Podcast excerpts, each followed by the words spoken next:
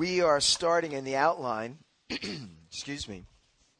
We're on page three, and under Roman numeral two, which reads the authentication of the king, and then letter A, the acceptance of his person. And we are now down in number six, the witness of John. What we're going to do this evening, I know I kept you guys so late last time. I feel terrible. I really do. Um, we're probably going to go through paragraph 36 and we'll call it a night. But um, also, thank you for your flexibility. Deb and Vince have the worship team that's going to be leading worship at the MJAA conference. So they needed a place to rehearse. She asked if they could use the sanctuary. I said, yeah, it's not a problem. And uh, so that's why we're in here. Um, but that's going to be a great conference. I guess Friday night and Sunday night, Paul Wilbur is going to be playing.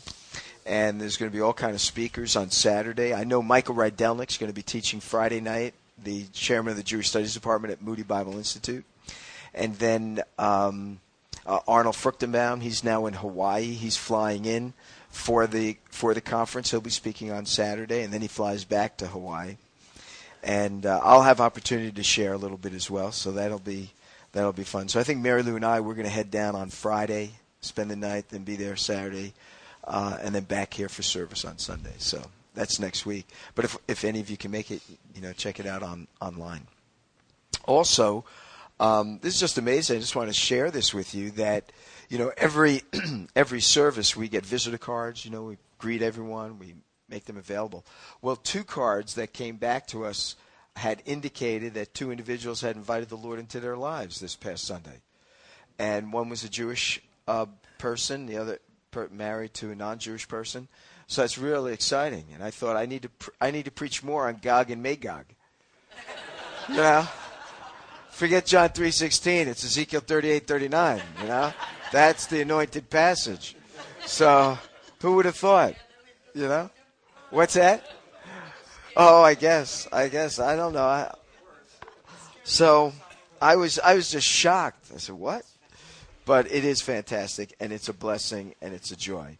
So we want to lift up these individuals. And then another gal that came, a Jewish believer who's not been in fellowship for a very long time, and in fact was part of Shepherd of Israel congregation when Howard Silverman. Remember, I introduced him, who is the president of the UMJC. Well, Howard, before he went over to Cleveland, Ohio, where, or Columbus, Ohio, where he's now pastor or shepherd or messianic rabbi of um, Beth Messiah, I think it's called, and he's the president of the UMJC. Before he went out there, he worked with Chosen People Ministries with Chris Molisco. And those two guys had a ministry called Shepherd of Israel congregation somewhere in Woodland Hills, I think, or in the valley here. And she was a part of that congregation. So here she stayed for the Super Bowl party, and there's Chris, and they were like, you know, hadn't seen each other in maybe 20 years or something of that sort. So that's kind of neat that she was here, and hopefully she'll be here again Sunday. So, um, sort of like, you know, hold on to your hat. Who knows where the Lord is taking us? But it's very exciting, and it's loads of fun, too. So um, here we are in paragraph 33. Come on in, Domina. Not a problem. Just close the door because it's cold. You know. Other than that, everything's good. Um, so paragraph 33 brings us to John chapter 3, verse uh, 22, and it is the witness of John. Now, the Jewish people only practiced immersion. So when they were uh, involved in baptizing. They never were involved in sprinkling or pouring, and it's reflected here in this passage in John because it says in verse 22 After these things, Yeshua came, his disciples, into the land of Judea. There he tarried with them, and he baptized or immersed. And John also was baptizing because there was much water there. So if they were pouring or sprinkling, there wouldn't have been a need for much water. So it's another reinforcement of baptism by uh, immersion. John, when he begins his baptizing ministry, he is in the southern end of the Jordan River where it runs into the Dead Sea. So that's the area just east of Jericho, just north of the Dead Sea. On the opposite bank of the Jordan River is Mount Nebo, where Moses dies and has opportunity to see all the land before he dies. That is the region. It's it's all desert, and that is where John is involved in immersing. Toward the end of the summer months and before the rainy season be- begins, the water gets very shallow. And uh, so John, it appears, moves north and he goes into this area of Salim, and uh, should be an M, Salim, where the Sea of Galilee runs into the Jordan River because there's much water there. So this must have been during that season when the waters are drying up. The rainy season has uh, ended. And so he moves north. And during the summer months, there's more water there. Three more water there, which reveals how important immersion was in the Jewish culture. Now, the disciples of John, they observe, they're observing the movement or the enlargement, the growth of Yeshua's own disciples. Remember, John is uh, proclaiming as the herald, of, the herald of the king, and, and he's proclaiming that the kingdom of heaven is at hand. So he has gathered a number of disciples, and many are coming out to be baptized by John. Then he sees Yeshua, as we saw earlier, and he says, Behold, the Lamb of God that takes away the sin of the world. So many of his disciples now are following after Yeshua, but not all. Some are still loyal to John and they're still following him. In fact, when we get into the book of Acts, we find that there's a very articulate Jewish believer by the name of Apollos. And he's not aware of the baptizing work of the Holy Spirit, and so he's lacking empowerment in the proclaiming of his message. And it says that he was only aware of the baptism of John. So he was a disciple of John. He may not have stayed in the Middle East. It appears that he might have been from uh, Alexandria. And so he's not aware of all that has transpired with Yeshua. And so uh, in Corinth, he's going to be instructed more fully about the work of salvation and uh, the work of Messiah. So they're disciples of John. They observe the ministry of Yeshua, his disciples, and that they are growing. And they're growing in larger numbers than John's own uh, band of disciples. And these disciples of John become jealous for John. And uh, they draw attention to the fact so they say, There arose therefore a question on the part of John's disciples with a Jewish person about purifying. They came unto John, and they said, Rabbi, he that was with you beyond the Jordan, to whom you have borne witness, the same baptizes, and all men are coming to him. So the one that you baptized is now attracting more followers to himself. And John's wonderful words in verse 30 is some of the, the greatest marks of humility, where he says, he must increase, but I must decrease. So John is very clear about what his ministry is. His is a heralding ministry, his is a pointing ministry to Yeshua, and he wants people to follow after him. And so he says he his ministry must increase and mine must de- decrease. In verse 28 he says uh, as he explains to them this principle, he says a man can receive nothing except to be given him from heaven, given to him from above. And you yourselves have borne witness that I said that I'm not the Messiah, but I'm the one that is sent before him as his herald.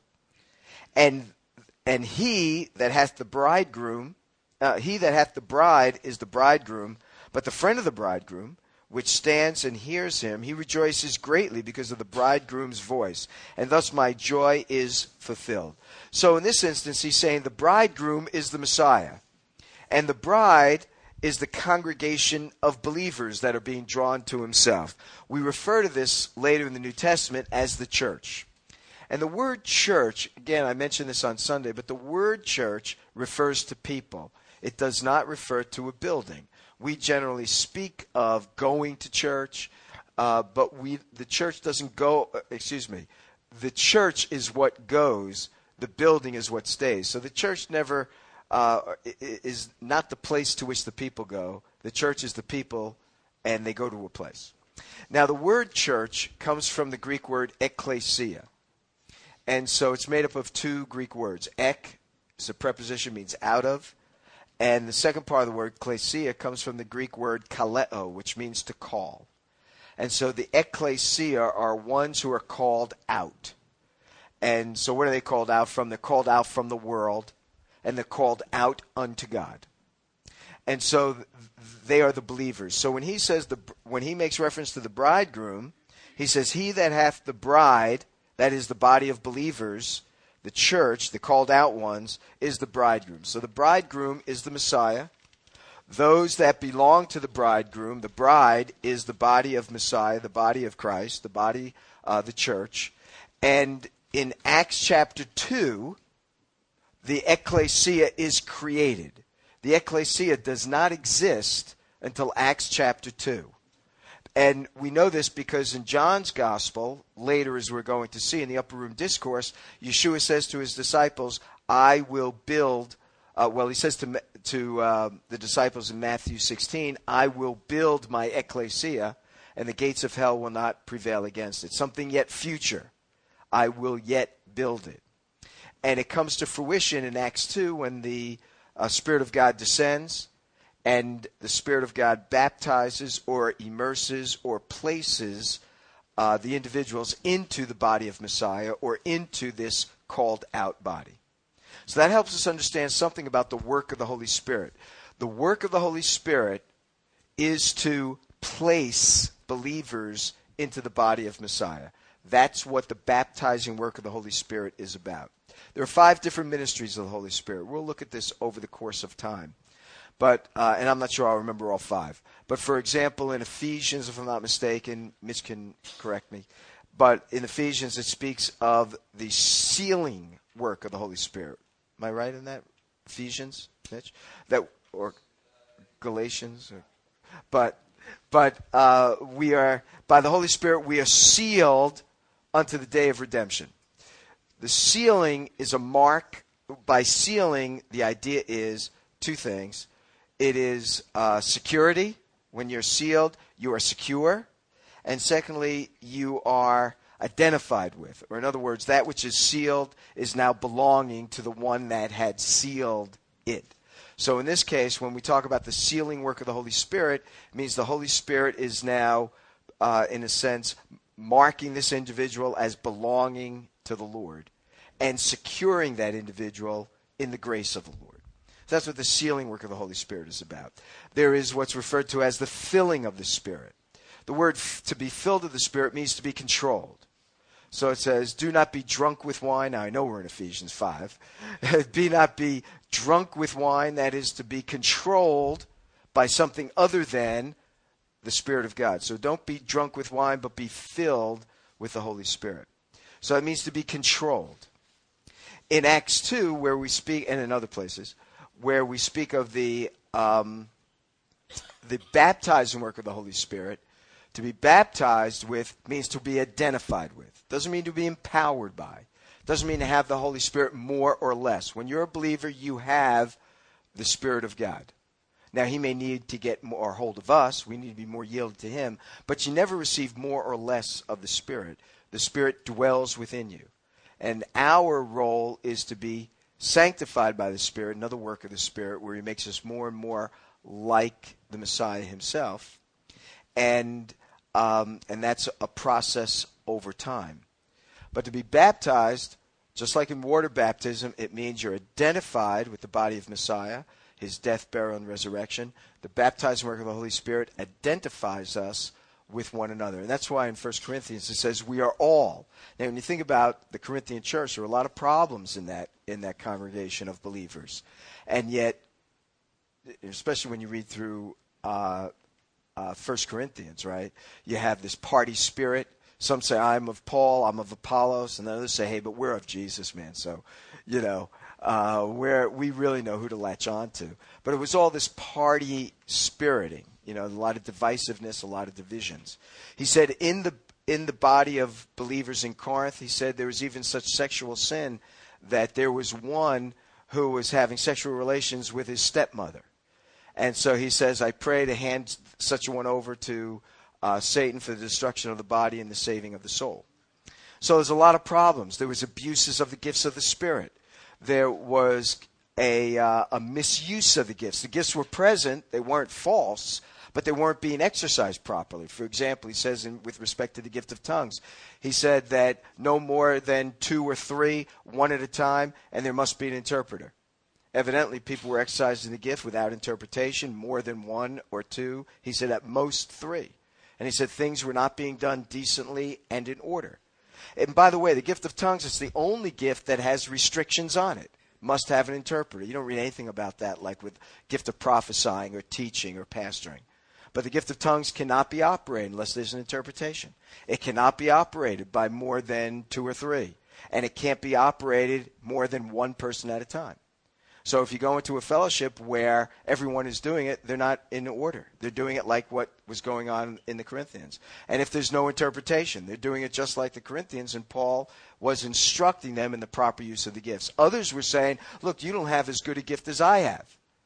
And he did acknowledge there were greater gifts, but the giftings that we receive are not according to our will, they're according to the Spirit of God's will.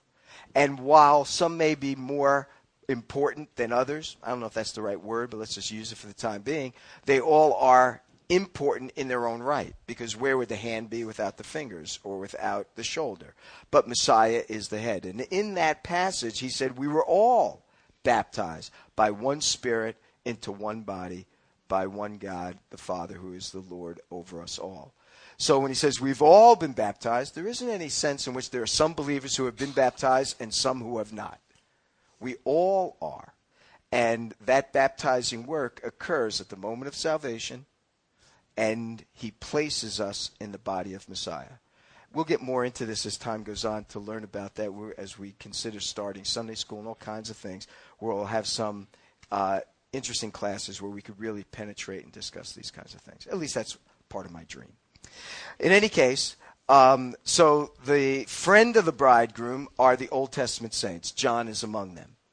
So there, so John's point is uh, the bridegroom is the one being married to the bride, and the friends of the bridegroom then rejoices in uh, his experience.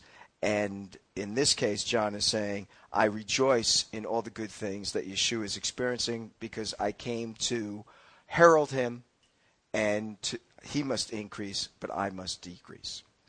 In verse 34, this is an interesting passage. He says, For he whom God hath sent speaks the words of God, for he giveth not the Spirit by measure. In other words, the Spirit of God resided in the Lord without measure. He had the ultimate fullness of the Spirit.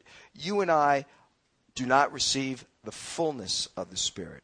You and I receive the Spirit of God in measure, whereas the Messiah is the one and only one who receives the Spirit of God without measure. And this is in fulfillment of Isaiah chapter 11, verse 2, 1 and 2. And this is the passage we recite every Sunday when we light the candles. And one day I want to do a, a little series on each one of these qualities or attributes of the Messiah, which would be kind of fun as we reflect on the candles and what we're saying. But in Isaiah chapter 11 says, Then a shoot will spring from the stem of Jesse, a branch from his roots will bear fruit. And now what you have is the sevenfold presence, which is one way of saying the fullness of the Spirit of God resting upon him. So he says, The Spirit of the Lord rests on him. And the Spirit of the Lord is defined by these six elements. He, he, he possesses the spirit of wisdom and understanding, counsel and strength, knowledge, and the fear of the Lord. The imagery is that of a menorah. And the light, the full light of God's presence and power reside on the Messiah. And thus the Spirit of God without measure rests upon him. That's what John is writing here, and that's what John the Baptist is stating. So this is in fulfillment of what the prophets said would be the characteristic of the Messiah. The fullness of the Spirit would rest upon him. So Messiah is given the Spirit without measure, whereas we as believers receive the Spirit in measure. What does that mean? That means we all have different callings, we all have different spiritual gifts, but all of that is for the purpose of doing God's will. And that is uh, true for Yeshua. But he had no limitations regarding the Spirit of God. In paragraph 34, we now are introduced to uh, John's imprisonment. So, when uh, therefore the Lord knew how that the Pharisees had heard that Yeshua was making and baptizing more disciples than John, although Yeshua himself baptized none but his disciples did, He left Judea and departed again into Galilee, and he must needs pass through Samaria. So Yeshua leaves Judea. He goes back to Galilee, and he tells us, or at least John records, three reasons. One, the Pharisees had heard Yeshua was making more disciples than John was. And so he knows that they are going to be fo- uh, focusing attention upon him, and now is not the time to get embroiled in the conflicts or uh, to move to, toward his demise or his death prematurely. So he moves to Galilee, where he anticipates a greater level of acceptance. Secondly, Yeshua's movement through Samaria was also part of God's divine plan. Notice verse 4. It says, He must needs pass through Samaria. So this was, in a way, this was not optional for him. This is what God intended for him to go through Samaria at this particular time. And thirdly, uh, in Luke's account, in chapter 3, verse 20, it says, also John was imprisoned. And so, because of John's arrest, he wants to get out of all the action that's occurring around him and to focus on the discipleship of his disciples as well as the enlargement of their number.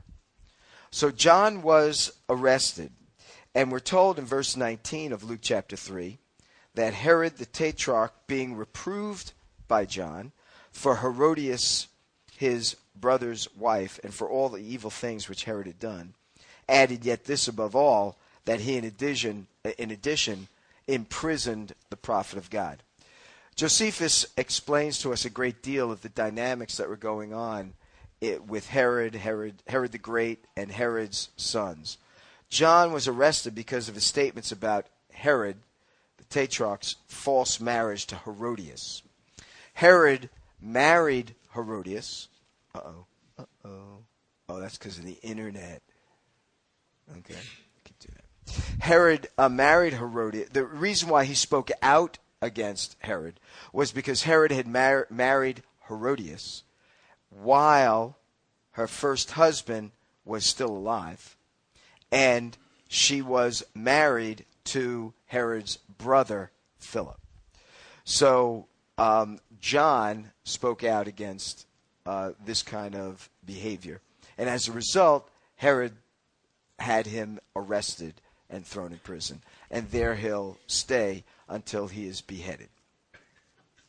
Now, the thing to remember is this theme what happens to the herald happens to the king. There's going to be an arrest, just like there was an arrest of John, there's going to be arrest of the Messiah. And just as John's arrest will lead to his death, so Messiah's arrest will ultimately lead to his death as well. And just as Herod was angry with John because of his straightforward uh, ex- uh, exposing of his sin, so Yeshua too is going to be arrested because he's going to speak very verbally and be exposing the sin of the Jewish leadership of his day. And that's going to prompt them to respond. And in responding, he'll be arrested and ultimately executed. So in verse 14, um, uh, we read in Luke's account, chapter 4, verse 14, and Yeshua returned in the power of the Spirit into Galilee.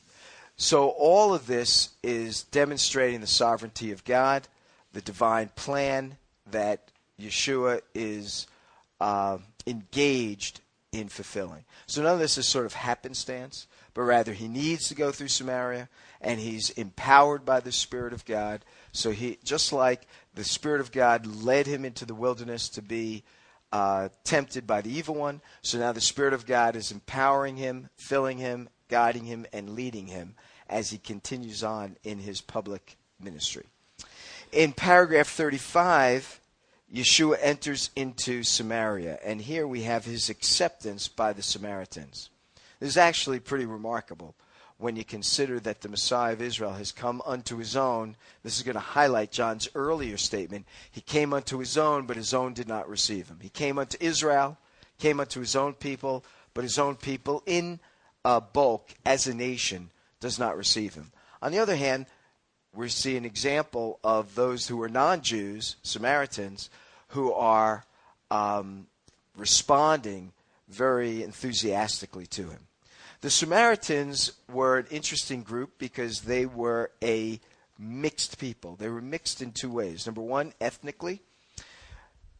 The uh, people that the Assyrians, now we're looking back, it's about 721, or I should say, yeah, about 721, when the Assyrians took the northern kingdom of Israel captive. Remember, after the death of Solomon, the, the united kingdom of Israel, the nation of Israel, divides.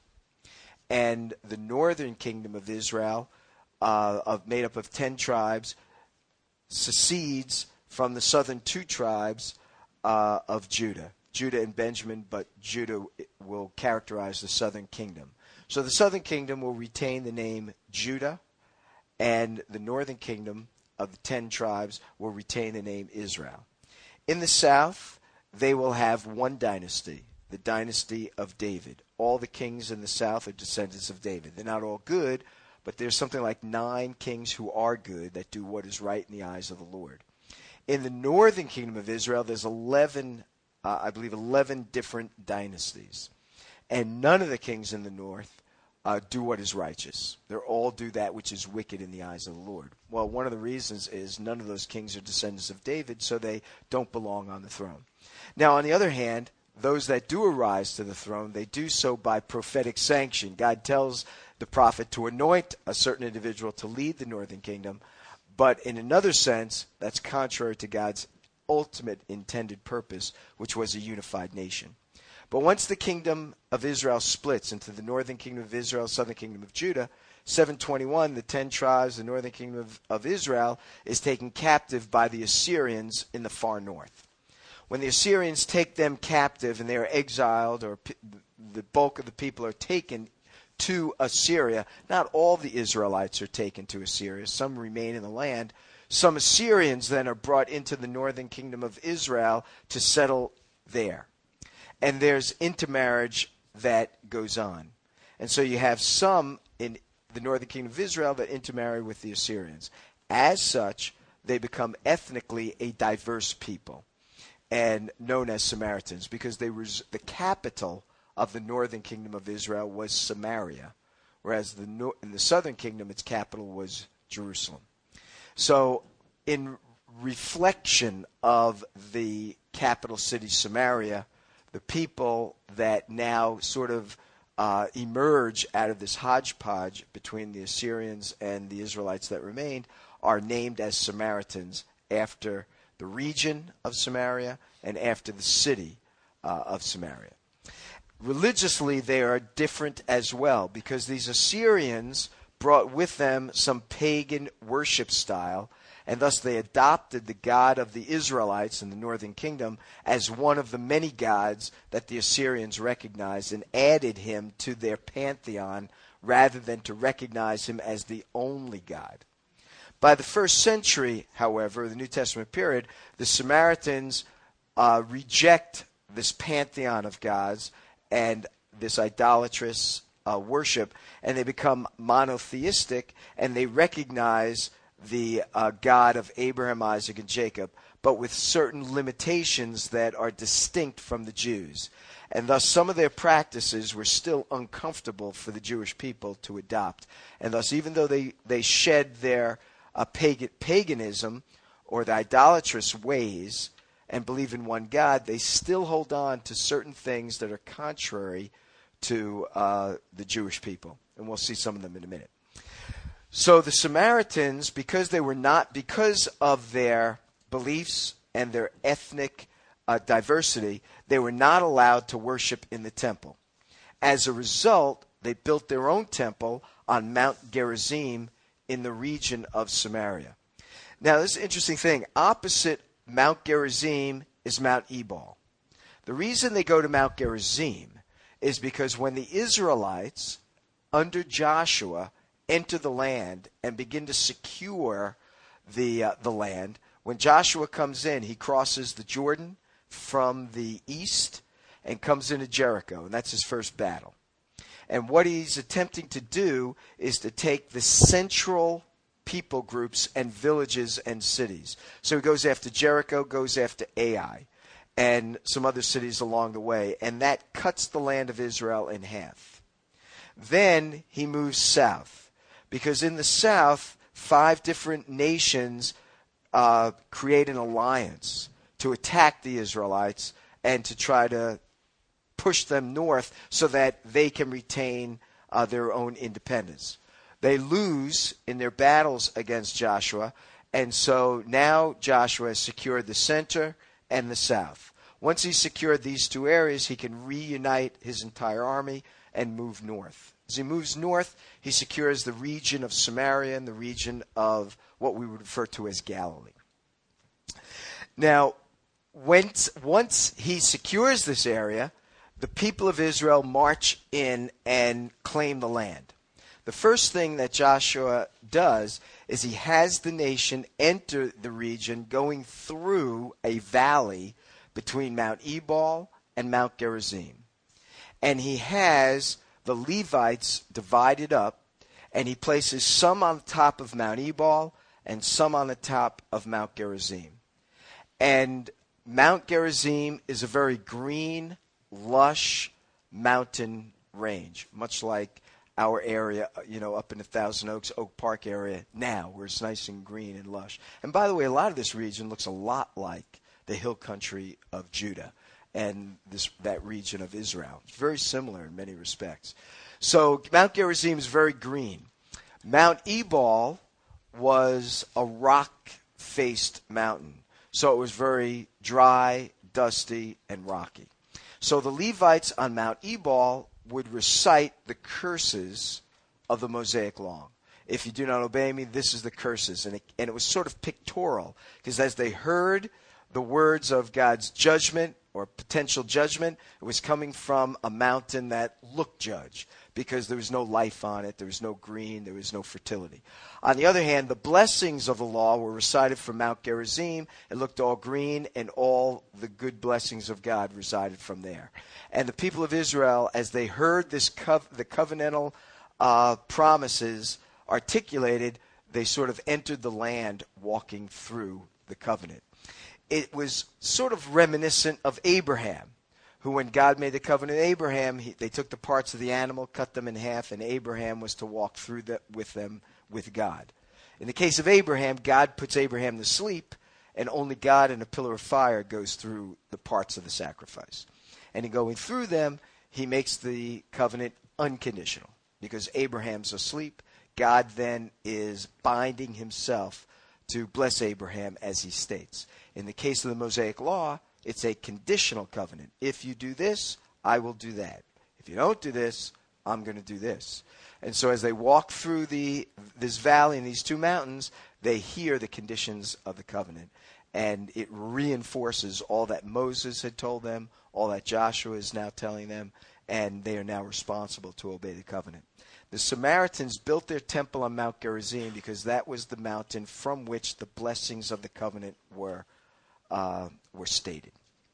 And they weren't permitted in the temple in Jerusalem. By the way, if you today that's in the West Bank, so it's not really a good place to go. But I remember back in 70, I had the opportunity to go to Israel twice in the 1970s, in the same year, in fact. And uh, one was just a 10 week, a 10 day um, tour of the land, you know, the, the buses, the five star hotels, and it was great. Marilyn and I, we had a blast. And in fact, I was there with uh, some really neat individuals. Dr. Daniel Fuchs, who was the president of Chosen People Ministries, was there. Dr. Charles Feinberg, uh, who was good friends with Dr. Fuchs, was there, and he was doing the devotionals and teaching us. And uh, there was, uh, you know, it's fun. Jacob Jacob Gorin, who was our staff member, Holocaust survivor, who went to Israel. He was a believer during the Holocaust, survived, went to Israel and opened up a branch for chosen people right in Jerusalem, and we were entertained in his house. And I'll never forget. Um, I don't know the the real reason for it. Maybe I just take after my mother, because when we would eat in the kitchen, my mother never ate with us. You know, she would serve the food, and she might pick, and then she, oh, you need some more, and she'd be getting more, and then if we were done, she was clearing the table. I don't remember her really ever sitting down and eating with us. You know and I, I sort of become like that. You know, I after I eat, I'm usually cleaning up somewhere. I'm washing the dishes. Mary's saying, "Come on, just sit with us. I'll be right there." You know. So I remember when I was in Jerusalem and I was at Jacob Gordon's home, and we were and Leah Gordon. Uh, we were sitting together, and we're all around this table. We're all eating. We're all finishing. So I got up and I started picking up the plates and all. And Jacob says to me, "No, no, no. You know, you're our guest. You you don't have to help us." I said, "Look, you know, I'm really, I, I'd like to help." And he said, "No. You remember the story of Abraham when he was visited by the three men, the three angels? He tells Sarah to make this. He serves them. You are our guest. This is the way that we share our hospitality. You know, so it's sort of a nice, quiet rebuke of uh, just just enjoy. You don't always have to work, you know. But um, in any case, so when I was that was early on that year. Then later, I was there with Arnold, and we were there on a five-week historical geography study tour. And we were just all over the place. We had three Volkswagen buses, which was at certain times was extremely dangerous with these Israelis, you know, running us off the road because we were going too slow.